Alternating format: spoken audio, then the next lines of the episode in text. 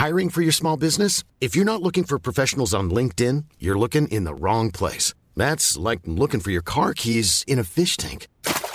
LinkedIn helps you hire professionals you can't find anywhere else, even those who aren't actively searching for a new job but might be open to the perfect role. In a given month, over 70% of LinkedIn users don't even visit other leading job sites. So start looking in the right place. With LinkedIn, you can hire professionals like a professional. Post your free job on linkedin.com slash people today.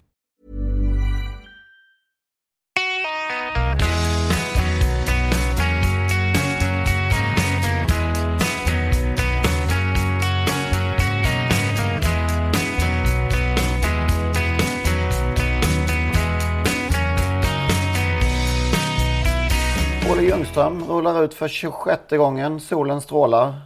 Det är nämligen så många gånger vi har kört den här podcasten nu. Avsnitt Ja. 26. Slog för övrigt lyssnarrekord eh, förra veckan. Trevligt att höra. Ja, det är vi väldigt glada över. Ja, Uppenbart finns det ett intresse för att enbart, i stort sett i alla fall, lyssna på en, någonting som bara innehåller sport i ämnet trav. Så det var trevligt. Vad händer i veckan annars då?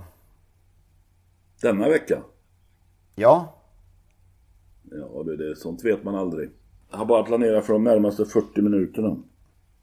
just det. Men eh, söndag är ju plane- så- på söndag är det ju planlagt vad det, vad det är. Just det, då smäller det.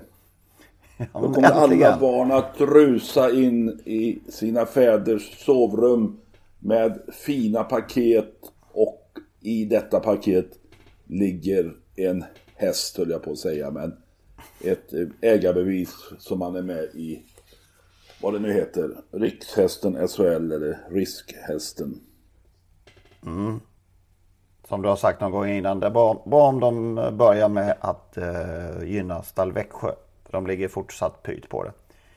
325 andelar sånt. Aj. När det gäller Farstad så har jag ju yrat omkring eh, kring denna bemärkelsedag eh, i tre veckor eller något sånt Ja, där. Lätt- lätt- Minst tre lätt veckor sedan ja. Men det var ett sätt att marknadsföra SHL-hästarna här. eh, Att jag ville hjälpa till med försäljningen. Fortfarande Men, eh, bara inte ett stall som är slutsålt. Kan vi verkligen lita på det? För det har varit slutsålt i flera veckor. Sen var det inte slutsålt. Men nu är det absolut slutsålt. Då. Precis. Stall Malmö är tvåa på 1126 av 1500 då. Så det finns kvar där. Och stall Om jag nu förstått rätt. sagt. Om jag har förstått rätt så om inte stallen fylls så fördelar man om dem eh, som har hamnat i ofyllda stall till andra stall så att de blir fyllda. Jaha. Låt säga att man är supporter till Brynäs. Och Ja. vill eh, stötta dem. Då kan du hamna i kan man Malmö. Helt, he- Okej. Jaha. Det var intressant. Det visste du inte. Nej. Men man kan protestera Vad mot men vad är, vad, är, vad är då orsakerna till att det har gått så trögt? Tror vi. Fel, ja, för det första fel årstid. Mm. För det andra så tror jag alltså att, eh, det är kanske är lite för dyrt med 500 kronor. Eh, Tidigare var det väl tidigare? eh, t- 300 tror jag, men jag vet inte säkert. Men eh, eh, det är nog lite för dyrt med 500 spänn tror jag. Och det är väldigt många andelar i varje fall, 1500. Eh, men framförallt är det fel årstid att eh, få folk att eh, bli intresserade av att äga travhäst. Det, det ska nog ske när våren är anträdande. Mycket tror du, eller vi, att S, själva varumärket, fan vilket ord jag hatar det. Eh, SHL spelar in. Ja, det spelar uppenbart inte in alls. Ja, men jag tänker efter förra vinterns spektakel med tröjorna och allt vad det var. Att man kanske får det där, slags det där tror jag motstånd. inte folk bryr sig så mycket om. Okej. Men eh, det har har ju inte haft någon positiv påverkan. Eh, Man kan väl konstatera att samarbetet med SHL krackelerade förra vintern och, och eh, får ju knappast någon upprättelse i år. Nej. Jag vet inte vad som har gått snett där men eh, samarbete. Jag som totalt eh, monumentalt eh, o-hockeyintresserad. O-hockeyintresserad, ja okej då. Ja. Så kan man också uttrycka det. Eh, ja. ja, för mig är det ju ingen, det är ju liksom ingen plus. Jag vill ha en häst, inte in, jag vill inte ha ett lag. Jag ha, om jag skulle vilja ha någonting. Ja, där, om, vi, om vi vänder på det och säger att man hade allierat sig med fotbollslagen i högsta serien, i högsta ligan och då hade du köpt en Hammarbyhäst. Ja, det hade jag nog gjort. Mm. Men som totalt eh, då, då är det, det är ju inkonsekvent. Du vill inte ha något lag, du vill ha en häst. Och, eh, men hade du haft Hammarby så hade du tagit ett lag, både en lag och, både lag och häst. Ja, men eftersom eh, det handlar om ishockey så, så är det inte, känns det inte aktuellt för mig. Nu har du en häst utan att vara knuten till något lag om du inte räknar dina kompisar, hästiga kompisar, som ett lag. Precis, det känns bättre. Du var och hälsade på Edgeboko i, i, i veckan för övrigt. Kanske vi ska berätta Ja, jag var ju där och eh, vår veterinär, eller en av alla veterinärer, jag får säga. Han har ju många veterinärer. Var där kikade ja. och eh, tog ultraljud och röntgade och sådär. Och ja, det, det finns goda förhoppningar om att denne krabat Edgeboko ska komma tillbaka till tävlingsbanan. Utsikterna är goda. Och han kunde ju söndags glädja sig åt att hans lillebror bror vann Breeders Crown-finalen för treåringar. Mm. Ja, vi har hittat en, en, en, ett nytt, eh, en ny orsak till problemen kanske också i, i knät som inte har... Ja, det, han har små problem i framknäna som vi får se vad vi ska göra med det men eh, veterinären har behandlat och har goda förhoppningar att det ska bli bra igen. Vi lever som på kan hoppet. Ha... Ja. ja. Som kan ha orsakat de övriga skadorna. Precis. Vi får se och hoppas som sagt. Ja, du var inne på British Crown. Eh, som då avgjordes i söndags. Eh, ja, vad ska vi säga om det? Jag vet inte, vi, vi, det mesta är väl sagt om det så att vi kanske ja. skulle så här lite i förväg. Jag tänkte vi skulle summera säsongen lite för våra ungdomar och presentera en liten topp 5-ranking för varje kategori. Just det. Eh, det man kan säga om Breeders Crown-finalen lite grann så det är att för, för några, ganska många hästar så visar det sig att säsongen blev för lång. Mm. De börjar bli slitna nu de här som har varit med hela året i de stora loppen. Precis. Det är det vi lite grann ser varje år. Att eh, de tar ut sin rätt, de här hårda storloppen. Mm. Eh, ja, du har ju fått i uppdrag att eh, hantera stona och jag har tagit hingstarna och vallökarna. Så var det. Så var det. Jag är ju sprungen lite från eh, travvanens vinternummermöten där det skulle rankas. Och där la man nästan vid största vikt in eh, meriterna. Det var inga känslor inblandade och inga, inga så att säga, vad ska man säga, man tittade inte i spåkulan om, om eh, man tyckte eh, om man, vad man tyckte om grundkapaciteten för, för, för, en framtid så att säga. Jag har väl blandat lite. Ska du eller jag börja? Du kan börja. Jag börjar med, med, med eh, treåringarna där då. Var ju rätt svårt faktiskt. De har ju vunnit, det var vi inne på förra veckan, de har vunnit lite olika lopp. De bästa. Mm. Men jag slår faktiskt till nu efter på söndagen med Grant Booker. Det, det naturliga borde väl vara Policy of Truth, men jag tyckte intrycket på Grant Booker i söndags var något i hästväg, på sig. Eh, kriterie 4 då. BC-vinnare i söndags på det fantastiska sättet. Jag anar en utveckling som heter duga för den här hästen faktiskt. Tyckte och då tog du fram spåkulan där alltså? Ja, precis. Jag vägde in det. Ja. Några protester? Nej, protester, nej. Det kan jag inte säga. Skulle jag ha fått ranka så hade jag naturligtvis satt of Truth etta eftersom han eh, har vunnit en E3, var tvåa i kriteriet och var också tvåa från förlorade i loppet då på spårlottningen i, i söndags kan jag tänka. Hade han eh, fått ledningen så hade det blivit seger kanske. Men mm. eh, har inte tittat i spårkulan däremot. Ja, just det. Jag tror han blir den, den bästa på sikt verkligen, Grant Boko. Ja, men Pelotrio tror jag tvåa. Och sen trea då stackars kriterievinnaren Damus Racing. Han fick, han fick nöja sig med, med en bronspeng här. Ja, hur ofta sker det då, tror du? Ja, det är lite grann hur de vinner loppen också. Han fick ju lyfta med där från ryggledaren och lucka och det ska jag ju inte skämmas för såklart. Men eh, ja, jag tycker de andra smäller högre trots allt. Alltså det uppstår ett problem nu tycker jag med om man väger in prissumman i de här eh, rank, när man ska ranka. Ja, jag menar det. Faktiskt. En del har ju fått dubbla prissumma, andra inte. Just det. Mm. Precis. Ja, som fyra tog jag kriteriefavoriten, den stora. Var ju faktiskt. Det är nästan som man glömmer bort. Global Trustworthy. Det ser ju ändå ut att kunna vara en riktig råtalang. Så att, eh, och har ju visat i dem. Han har bara förlorat ett lopp va? Mm.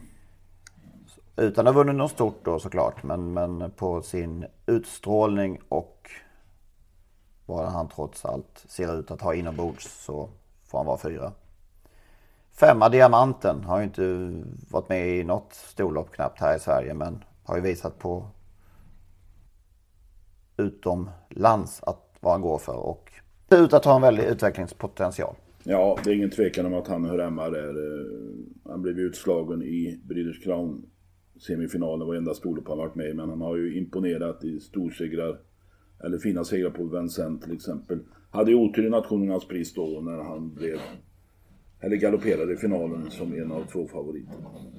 Just det, Orsi Manielli. Orsi Manielli, vad sa jag? Ska säga. Nationernas pris. Ja men det var inte riktigt samma. Orsi Manielli, Premio Orsi Manielli. Yes. Ja, ska du ta kliva in med stolna där, treåringsstolarna? Är det treåringar vi pratar om? Ja. Ja, jag sätter...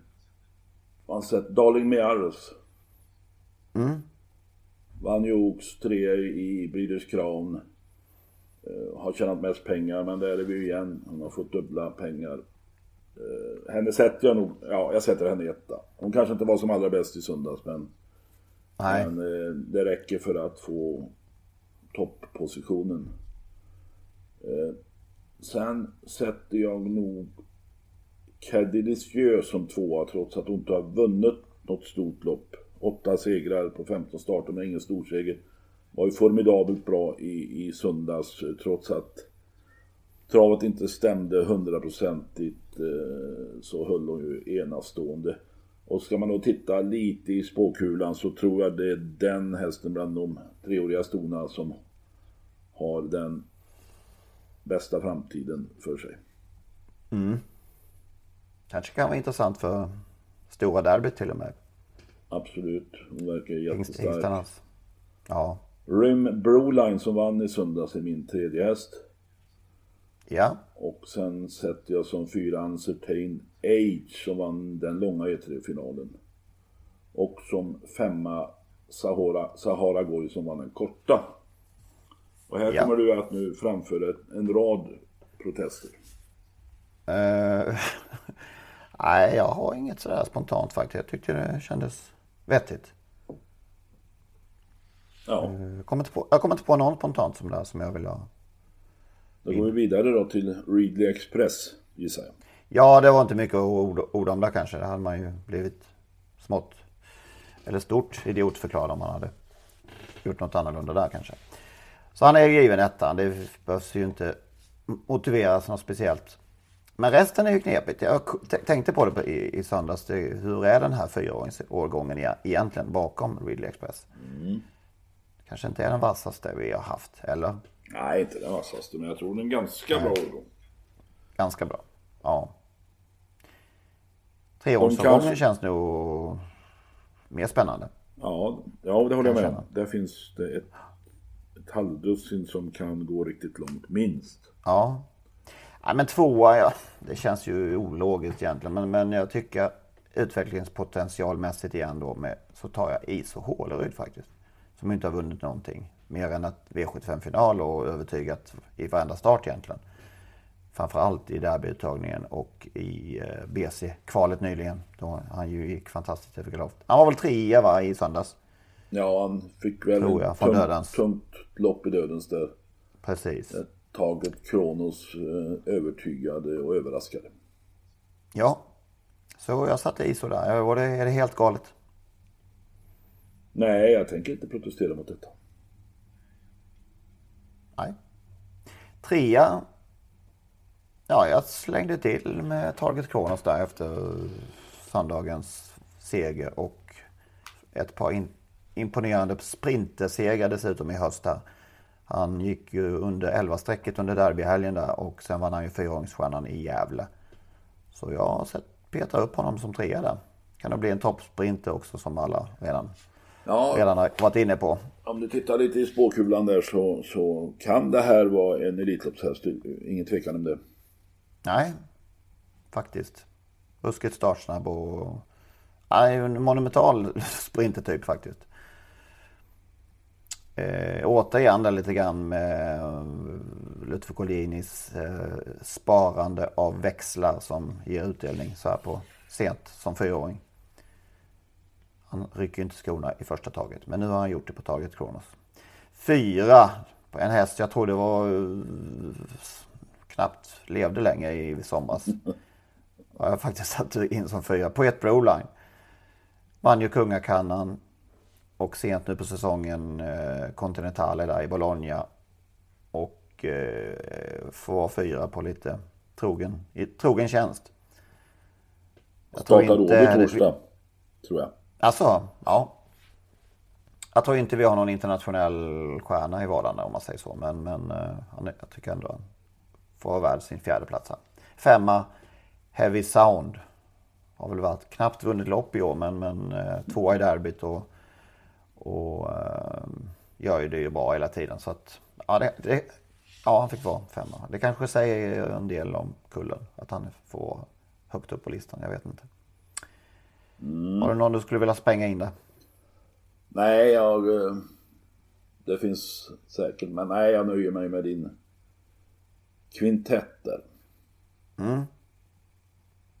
Stona. Axevalla. Ja, det var ju lite bekymrad, bekymmersamt eh, när jag funderade igår. eh, Vad... Det, blev, det blev verkligen, eh, var, det var där var, var väl liksom också inne på många olika vinnare i olika storlopp. Ingen riktigt dominant. Nej. Och Och så fick vi en ny vinnare i söndags. ja, och det avgjorde för mig eh, den här ranklistan. Okej. Eh, In Totosund var det va? Ja. Eh, hon gjorde det så elegant tycker jag. Hon har haft lite otur i, i tidigare i år. Hon vann ju ett försök till drottningens pokal och var struken för hälta i finalen. Vann eh, försök till Storchampionatet. Som hon kanske inte riktigt var mogen för. Hon har inte startat sedan eh, drottningens pokalkvalet där i slutet på april. Kom till Axvalla mitten på juli och lyckades vinna. Eh, Men det blev väl lite för tätt sen till finalen där hon inte orkade hela vägen och blev oplacerad. Men så kommer hon nu tillbaka. Har vunnit tre av fyra av fem eh, lopp efter det där Storchampionatet och avgjorde mitt val när hon i söndags vann Breeders' Crown. Ett alltså in Jag har faktiskt kvalat in till, kvalat in till samtliga finaler faktiskt i år. Men misslyckats. Hon kvalade ju Ja. även in till derbystoet. Ja, där vann ju också, det så ska vi tillägga, hon vann ju också ett försök till ja. Det stämmer. Eh, eh, och hon avgjorde det med Galactica, storchampionatsvinnaren, blir tvåa. Och Trobanda, derbystoet, kommer på tredje plats då. Sen fyra tar jag den elegantaste av dem alla, Princess Face. Hon vann ju drottningens pokal. Kanske inte har varit lika vass höst, men hon är så elegant så att hon måste platsa på den här listan. Och femma, Timbal som bara gjort sju starter, vunnit fem, men inte haft något flyt alls. Blev ju struken i, eller skadad tidigt på året där, missade Drottningens pokal, missade Storchampionatet. Och eh, i derbystort galopperade hon med segern på gaffel 500, när 500 meter återstod ungefär. Och i söndags galopperade hon på samma ställe fast ett varv tidigare när Robert Berg hade avancerat fram till döden så var den dagen förstörd igen. Men Timbal kanske i grunden är den bästa av de här allihopa men hon har inte fått möjlighet att visa det. Nej, verkar ju ha det svårt och det måste vara, känns som hon känner av någonting. Att det är något knas. Någonting och det, ja. Men hon blir femma då. Mm. Det är väl Pacitea Face man eventuellt kan sakna på, på Ja, listan. ja. Och- Där och- det blir finalisten. Hon eh, fanns ju också med bland de som, som kunde platsa här naturligtvis. Men nu har jag bestämt mig. Ja. ja. De som eh, har protester att införa får skriftligen eh, komma in med dessa till. till. Ja, I två exemplar i så fall. Ja, just det. Ja, men då lämnar vi BC och eh, våra rankingtabeller och går över till Nationernas pris kanske från i söndag. Har du sett loppet ens? Jag har inte ens sett loppet. Nej. Jag Nej, har inte läst jag heller att Timo. K var, blev trea. Innebar det att han passerade Reddy Cash i insprungna pengar eller är han inte där riktigt än? Jag är inte säker. Ja, det var en Men- bra fråga. Det bra. Ja, men då ställer jag min fråga till dig då. Den som vann det här loppet, som både blev etta och tvåa, tränare som både blev etta och tvåa heter André Bolduca. Boldura, Bolduca eller Boldura. Känner du igen namnet? Måste få ett nytt stjärnskott på Ja, en, om tränarhimlen. jag har förstått rätt, en italienare som står för Fabrice Solas hästar när de tävlar i Italien. Nu är de hemma i Frankrike igen och då har de återgått till Solas träningslista. Men denna André Bolduca, Boldura eh, tränar, alltså, tränade i söndags både Princess Griff som vann för Roberto Andrietti och tvåan Timon Ek som blev tvåa för Joseph Verbeck. Okej. Men om jag har sett, jag har sett de- bilder från det där. Eh, prisutdelningen. Och där är det en viss Monsieur Soloy som bär på pokalerna. Okej. Du menar samma man som blev ehm, vars eh, hästar eh, har ertappats med kobolt doping här i, i Norden? Just det, och här är han avstängd. I Italien är han uppenbart också avstängd eftersom den André eh, står som tränare. Och det här visar ju lite, nej, lite, det visar ju ganska tydligt att, det, att, att reglerna är märkliga, att eh, Europeiska travunionen inte på något vis håller ihop. Nej. Och nu kommer det rapporter att eh, domen mot Sola kommer att dröja. Det är en massa advokater inblandade. Och om det är några som har, eh, är specialister på att förhala sådana här ärenden så är det advokater. Och ju fler advokater som är inblandade ju längre brukar man kunna förhala det. Man skyller på en, den ena än det andra och de har massa andra uppdrag naturligtvis. Eh, så att eh, vi kan nog räkna med att Fabrice Soloa kommer att eh, delta under hela vintermeetinget eh, i Frankrike på Vincennes och alla de stora loppen. Precis som om ingenting hade hänt. Och då kan man jämföra det med Therese Johaug som eh, blev avstängd tills dess domen faller. Och det har ju också då Johan Lindberg stängt av eh, Fabrice Sola i Norden tills domen faller. Men i flera andra länder i Europa kan han, eh, framförallt i hemlandet Frankrike, kan han eh, tävla. Är det, känns det så bra att en tränare som har ertappats för systematisk doping kan fortsätta tävla ytterligare tre, fy- fyra månader som om ingenting hade hänt? Nej, det är ju fullkomligt horribelt faktiskt om man ska vara enkel. Det känns ju inget bra. Men det känns som att också som att det, det, det, det, även om man skulle bli skulle ha blivit avstängd så, så travsporten det finns alltid någon eh, väg att kliva runt saker. Även då hade han kunnat sätta över hästarna på någon annan och fortsatt. Som om ingenting hade hänt. Ja, så är det ju. Hur... Det är ju deppigt. Att det, att, att, det är bara vi utomstående som, som kan eh, döma honom egentligen genom att inte ge honom några hästar. Ja, men eh, det där har vi sett eh, åtskilliga exempel på att det, den folkdomstolen fungerar inte alltid särskilt bra. Eh, vi kan också se på Nisse Enqvist eh, när han blev avstängd så var det någon annan, Rolf H Pettersson, som helt plötsligt då tog över hästarna och stod som tränare och ägare och så vidare. Och, eh, det går ju inte att göra något. Det enda man kan göra det är att kuskar vägrar att köra åt dem. Men eh, så funkar det inte. Så att, nej, det är väl ett problem som vi får leva och överleva med. Ganska hopplös situation. Ja, det är en hopplös situation tycker jag. Uh, ja. Alltså det vi kommer att få se. Eh, Fabrice Floa kommer värma hästar, vandra på stallbacken på Vincennes. Precis som han alltid har gjort, eller under många år. Utan att någon kan göra något åt det. Det är lite beklämmande. Det får man säga. Ja. På tal om det också så fick ju Björn Goop trots att han var avstängd i Sverige för den här drivnings... Eh, ja, man får inte dispens längre om, man har, om det är en drivningsförseelse man har blivit bestraffad för i storloppen. Eh, men i Italien var han fri att köra för att där ger man dispens. Och då ja, ställer man sig frågan hur det går med de här gemensamma reglerna inom UIT. Det går sakta. Ja, det går, det går sakta det kan man säga. Det finns alltså tre eh, grundbultar som man försöker enas mot och det är drivningar, orent trav och diskningar. Eh, så Sverige går ju till exempel åt eh, många andra länders väg när det gäller att kunna flytta ner hästar vid tveksamma situationer istället för att diska. Eh, frågan är om vi får till exempel då Frankrike att gå mot vårt håll när det gäller orent trav. Vad tror du? Chans Vad för känsla du som... Chanslöst.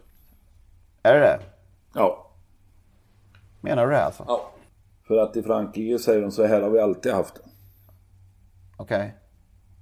Vi har alltid haft det så här med diskningar och inga nedflyttningar. Men vi, ja. Ja men alltså de är så, um... Där är man oerhört, där tror jag fransmännen är oerhört konservativa. Det ska inte komma någon häst att vinna eh, som inte travar. Vad är liksom eh, huvudargumentet för att man har den regeln överhuvudtaget? Finns det någon djurskyddsaspekt i det hela tänkte jag på? Nej, jag vet, det tror jag inte. Det där med djurskyddsaspekter är fransmännen inte så noga med. Och var inte förr i tiden, det tror jag inte. Men och vad skälet till från början, det vet jag faktiskt inte. Och jag har försökt att forska i det där men det är ingen som kan ge ett riktigt svar utan så här har det alltid varit. Det är också så att eh, Frankrike inte på något sätt är unikt. Eh, så här var det i Sverige också en gång i tiden. Mm. Man diskar för orent Togs bort på 70-talet 70 någon gång va? Ja. Tror, tror det var Början. Kalle Holmgren eh, chef på Jägersro, sportchef på Jägersro som eh, drev det där och istället för att diska för orent trav blev ju hästar rapporterade. Ja. Jag kommer förresten på en sak, eller ihåg en diskning på Axvalla en gång i tiden. En häst som heter Jubal som ibland, han var ofta först i mål men ofta blev han diskad för orent trav. Men ibland fungerar han bättre än andra gånger och då diskar de inte. Man kan ju undra om det var rätt kompetens där som satt i mittentornet där och tog sådana beslut. Men en gång blev han diskad när han inte borde blivit diskad och tränaren och kusken Göte Östlund blev så fly förbannad så han sprang med sina långa steg över innerplan upp i tornet och med sig hade han körspöt som han dängde i bordet där framför de där tre gubbarna som satt där så att de hoppade högt och han var så oerhört förbannad och publiken var förbannad. Det är klart att eh, det var ju ibland tveksamma fall både åt det ena och det andra hållet. Så att eh, det var ju rätt att gå ifrån det tror jag. Ja, Men att få fransmännen dit, det, det tror jag inte kommer gå. oerhört godtycklig regel alltså. Kan tänka dig att åka dit på eh, ja, man är kvar inför sista V7 och så jobbar man in en skräll i sista och sen, och sen hör man en eh, signal efter loppet som, som, och, så, och så åker man dit på orent trav. Ja, jag alltså jag, jag kommer ihåg när jag var på Vincennes en gång och en Tommy eh, som Tony Rytta faktiskt skötte om. Undrar om det var tre solid eller något sånt där i Monté. Det var först i mål i sista loppet. Eh, det var ett par veckor innan Prix d'Amérique och jag hade spelat mina återstående pengar på, på just den här hästen och eh, mycket lycklig, såg att hästen vann och därmed hade jag finansierat resan till Prix d'Amérique två veckor senare. När Peter Engberg lite försynt påpekade, var inte för säker nu för de tittar nog på detta. Och hästen hade blivit lite störd i början på upploppet. Eh, och eh, tog något eh, felsteg där. Och det räckte för att de skulle diska honom. Tony Rytta hade från vinnarcirkeln ringt hem till ägaren Mats Gabrielsson och eh, lyckligt eh, talat om att eh, vår häst vann och så vidare. Men han blev av med första priset. Oh, och, första. och du blev av med summan? Ja, det var nog 12 000 franc något så det var ju... Hoppsan hoppsan. Oh. Det var, alltså det, det var surt att det var på något sätt söckarnas gång där nere genom, förbi polisskolan, genom skogen där ner till, till eh, tåget. Eh, det kändes väl inte sådär jättebra. Nej. Men den andra... värsta jag har... Ja, ja. Nej men eh, den värsta jag har hört i de här det är ju... Jag hade en kompis som pluggade också vid det tillfället. Som åkte dit på en övervikt på galoppen sista V5. Ja, det är hårt. Den, den är svårslagen, fy fan. Ja. Man ska alltså inte vara överviktig. Tack ska du ha. Nej. ja, ska vi bolla över då och ta lite mer Frankrike? När vi ändå är inne på ämnet.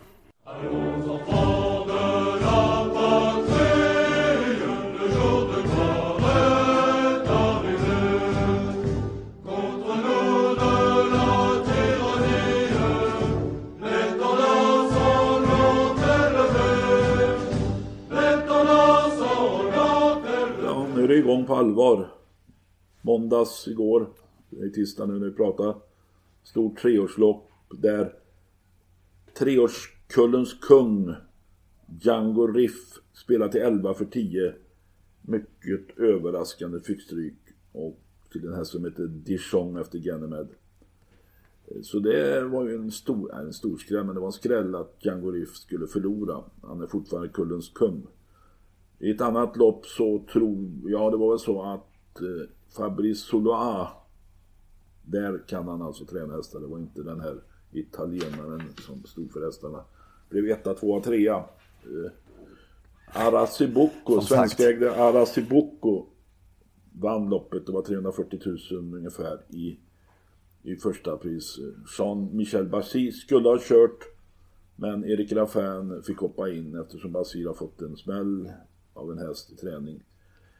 Eh, på fem starter har han tvåa, tvåa, etta, fyra, etta den här Aratsibuko som tidigare tränats av Henrik Södervall.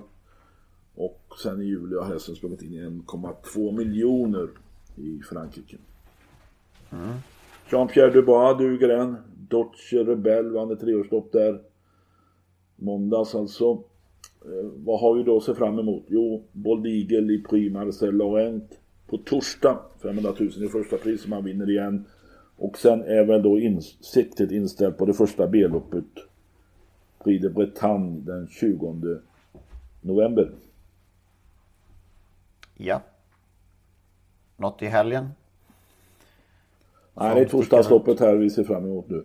Men mm. när det gäller Prix de Bretagne så kommer ju några svenskar att försöka Alltså det, vi har ju pratat om det tidigare, det gäller att vara etta, tvåa, trea i ett av de fyra B-loppen. Så är man kvalificerad till Prix d'Amérique. Och vi kanske har upplevt det där som att det blir lite enklare att ta sig in i Prix d'Amérique då. Gamla hästar som har gjort sitt bästa med mycket pengar på sig inte står i vägen.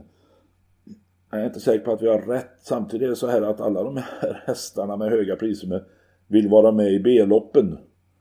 Och det innebär ju då att det blir svårt att komma med i B-loppen. Om man nu tittar på det här Prix de Bretagne där anmälningstiden långt ifrån att ha gått ut så är Propulsion häst nummer 16 på listan. Och 18 får väl vara med. Conny Keeper är nummer 20. Så att eh, vi ska inte vara helt säkra på att de här som vi hoppas och tror på, just de här Propulsion Conny Keeper, får chansen ens att kvala in. Däremot eh, Wild Honey, om nu eh, Daniel Rydén är sugen med henne, så hon kommer få vara med i Prix de Bretagne. Men i övrigt så, ja, jag vet inte. Ja, där... Hon har så mycket så att hon är väl klar för Prix ja, också om hon Ja, vill det kan hon ju vara i och för sig. pengar. Det kan ja, i och för sig. Nej, det, de ja, jag svårt att tro det. Hon ja, är efter Timo K. Hon är efter Bold Eagle. Hon är efter eh, Tiego de Tange. Och någon, någon mer. Så ja, det är inte säkert. Men hon, hon får chansen att kvala. Och det är möjligt att även Propulsion kommer Keeper kommer få chansen att kvala. Men det finns en liten risk att eh, att, eh, det, att de inte ens kommer med i B-loppen. Så det har blivit uh, det svåra nu plötsligt. Ja, det har vi inte tänkt på kanske. Nej. Däremot så återstår, eller kvarstår väl det hela att det är mer rafflande på det här sättet. Själva ja, vägen ja. mot Premier Så är det. Det blir mer spännande mer. dit. Eh, ja. Lionel, norske Lionel gör comeback då i Prix de Bretagne. Han är redan definitivt anmäld. Och eh, det blir första starten i Göran Antonsens regi. Den lämnade ju Fabrice Solado efter dopingavslöjandet. Apropå Frankrike. Så fick ja, det är där vi är. Ja, det där vi är. Fick vi besked eh, förra veckan i slutet, ja i helgen att Michel Marcel Gauchon hade gått bort. En av de stora i fransk travsport och faktiskt, och det kanske inte så många tänker på, den franske kusk tillsammans med Leopold Ferrocken som har kört flest Elitlopp. Ja, det är häpnadsväckande. Det hade inte jag tänkt på. Nej, han har aldrig vunnit. Han har vunnit försök, varit tvåa i final. Han hade sin stora chans att vinna 1970 då han fick köra Ynde åt sin storbror Jean-René Gauchon. Vann försöket, var storfavorit i finalen men blev där bara fyra när Aiden Iden och Johannes Fleming vann. Mm. Han vann tre Prix d'Amérique, Toscan, Lurabo, den välkände Lurabo för oss svenskar som Göran Gerhold passade. Och så fick han ju då möjlighet att köra Orasi i hans fjärde Prix d'Amérique-seger när Jean-René, storebror, hade fått en stroke. Och han vann också Oslo Grand Prix med eh, Orasi 1989. Och det kanske var en av de jobbigaste segrarna för att utan spö och tröge Orasi var nog en, ingen lätt uppgift. Men han var ett fysiskt fenomen, Michael Marcel Gauchon. Han red alltså monté till han var 60 år. Herregud. Ja, och det är inte så många som gör. Hans stora monterstjärna Fandango. Han vann alltså 32 raka segrar med Fandango i monté. Fandango som sen blev en avelsgigant lämnade Tibur bland annat. Mm. Och Tibur, det vet vi vad han har presterat i aveln. Kallit, Piper Cub, Lady Snert, Prins RS, Big Spender, Fiona Sanne, Mill, Therese Lidell, Mustard. Vi kan hålla på en stund till. Herre, herregud. Frid över ja. denne Gauchons minne. Jag träffade honom för några ja. år sedan tillsammans med Göran Gerholt i Kabore och man, han berättade om sin karriär. Jag satt tyst, andäktigt som en tonåring och lyssnade medan Göran då översatte. Ja, det var en, en stund att minnas i den, denna dag. Och gå över till bästa sämsta kanske? Ja. Vad är ditt bästa? Ja, det är ju att vintermeetingen nu är igång. Ja. Eh, alltså det är det som räddar vår vinter. Att Frankrike är så, kork så korkade så att de kör alla sina stora dagar på vintern. Precis, ja, det, är där, det är och Serie A som räddar vintern. Ja, det är det vi har sett fram emot när snön nu lägrar sig över tomten här. Ja. Ja, det är också snö i, i Skövde. Oj. Ja. Även Stockholm har vitt eh, beskrudet, vad säger man?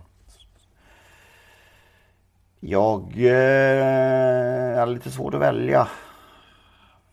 Ferrari River igår var ju fantastiskt fin. Eh, apropå Raja Mirci. En ny eh, goding från honom på banan. Sprang 12,8 full väg igår i, i eh, snö. Eh, blåsten höll jag på att säga.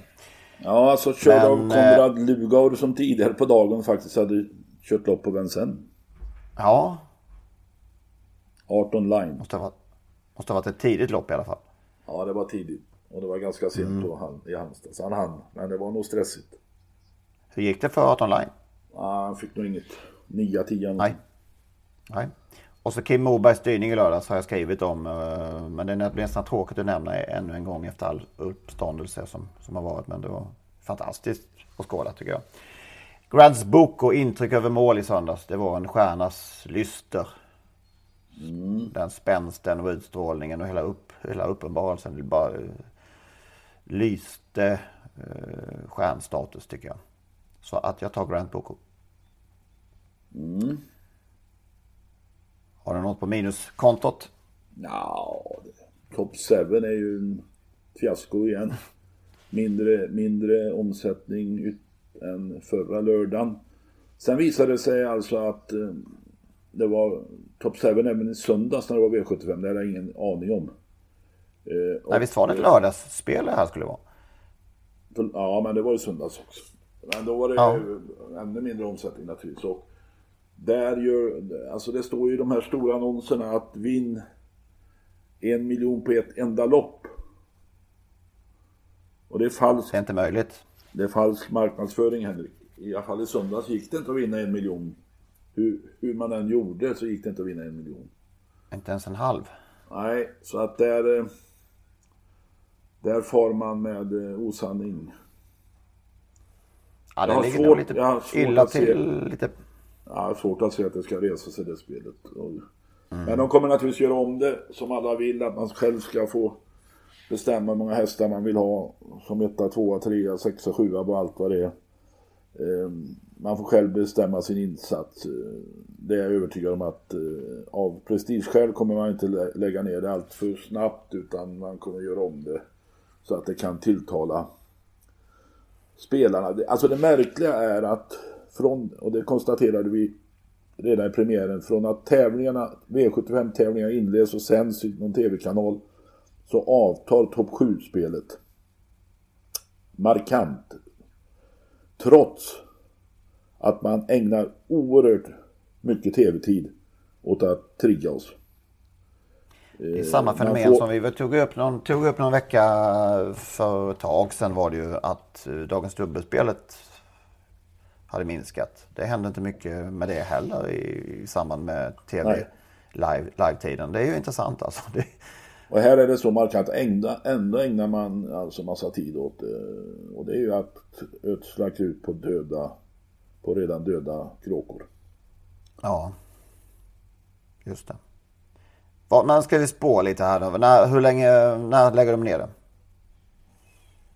Ja, det kommer dröja innan de lägger ner. De kommer göra om det på något sätt. Så att försöka att, att hitta eh, storspelarna att, att gå in på det här spelet. Men de vill ha, de vill själva bestämma sina insatser.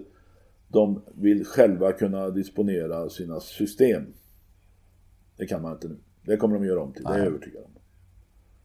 Alltså problemet lite grann det är att inte ens ATG-folket har fattat hur det fungerar och då, då är man har lanserat ett spel utan att riktigt ha gjort sin läxa, de gjort de rätta analyserna. Jag säger då Olympiatravet, då har vi premiär för ett nytt spel och då byter de ut här. Ja, för mig är det en gåta varför man inte bara rakt av kopierade eh, Frankrikes eh, kvinté där man spelar fem hästar på raken. Man väljer själv hur man vill spela. Man, försöker, man säger att vi ville göra en lättare variant. Jo, tack för kaffet.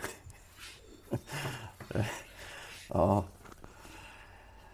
Ha. Har du något mer på hjärtat? Ja, vi missar ju vår vinnare. Carabinieri kommer vi fel på, Henrik. Inte bara vi. Eh, nej, när, när vi, har själv, vi har själv på Untersteiner så att de inte har agerat i loppen. Nu agerar Peter, det blir ett total fel. blir för mycket av det goda. Ja. Helt Den enkelt. där hästen har ingen riktig tur. Det blir fel. Ja. Men vi tar- Men jag vurmar, jag, om man får plussa sig själv så vurmar jag i alla fall för Intoto där i, i, Ja, det gjorde du i faktiskt. söndags. Gjorde jag faktiskt. Så att, lite tröst, eh, eller lite, lite Ja, vad säger man? tröst, absolut. Lite Ja, plåster på såren. Har du någon på lördag? Alltså jag har ju tittat på den där Hot Pride, några starter i V75. Han har haft dåliga lägen och gått jättebra. Nu vann han ett billigt lopp senast. Nu kommer han tillbaka i V75, har spår 3. Det vore väl själva den om han inte ska vinna den här gången. Avdelning 3 tror jag det är, spår 3. Nummer 3. Mm. Precis. Hot Pride. Hot Bride, den var tydligen sjuk där i Skellefteå också. Så den insatsen kan vi glömma. Okej. Och nu skulle den ju sättas på skygglapp också för att kunna spetsa. Ring som fan. Har jag fattat det. Spring, spring Hot Pride, spring. Ja, Efter Hot Tub. Var en sån sak. ja precis. Ja. Ska vi sy ihop säcken för den här veckan? Ja, varsågod och sy. Så, ja, då säger vi, då säger vi att vi syns om en, och hörs framförallt. Ja, hörs vecka alla fall. Det är bra, ha det gott. Så, ja, ja, hej. Hej. hej.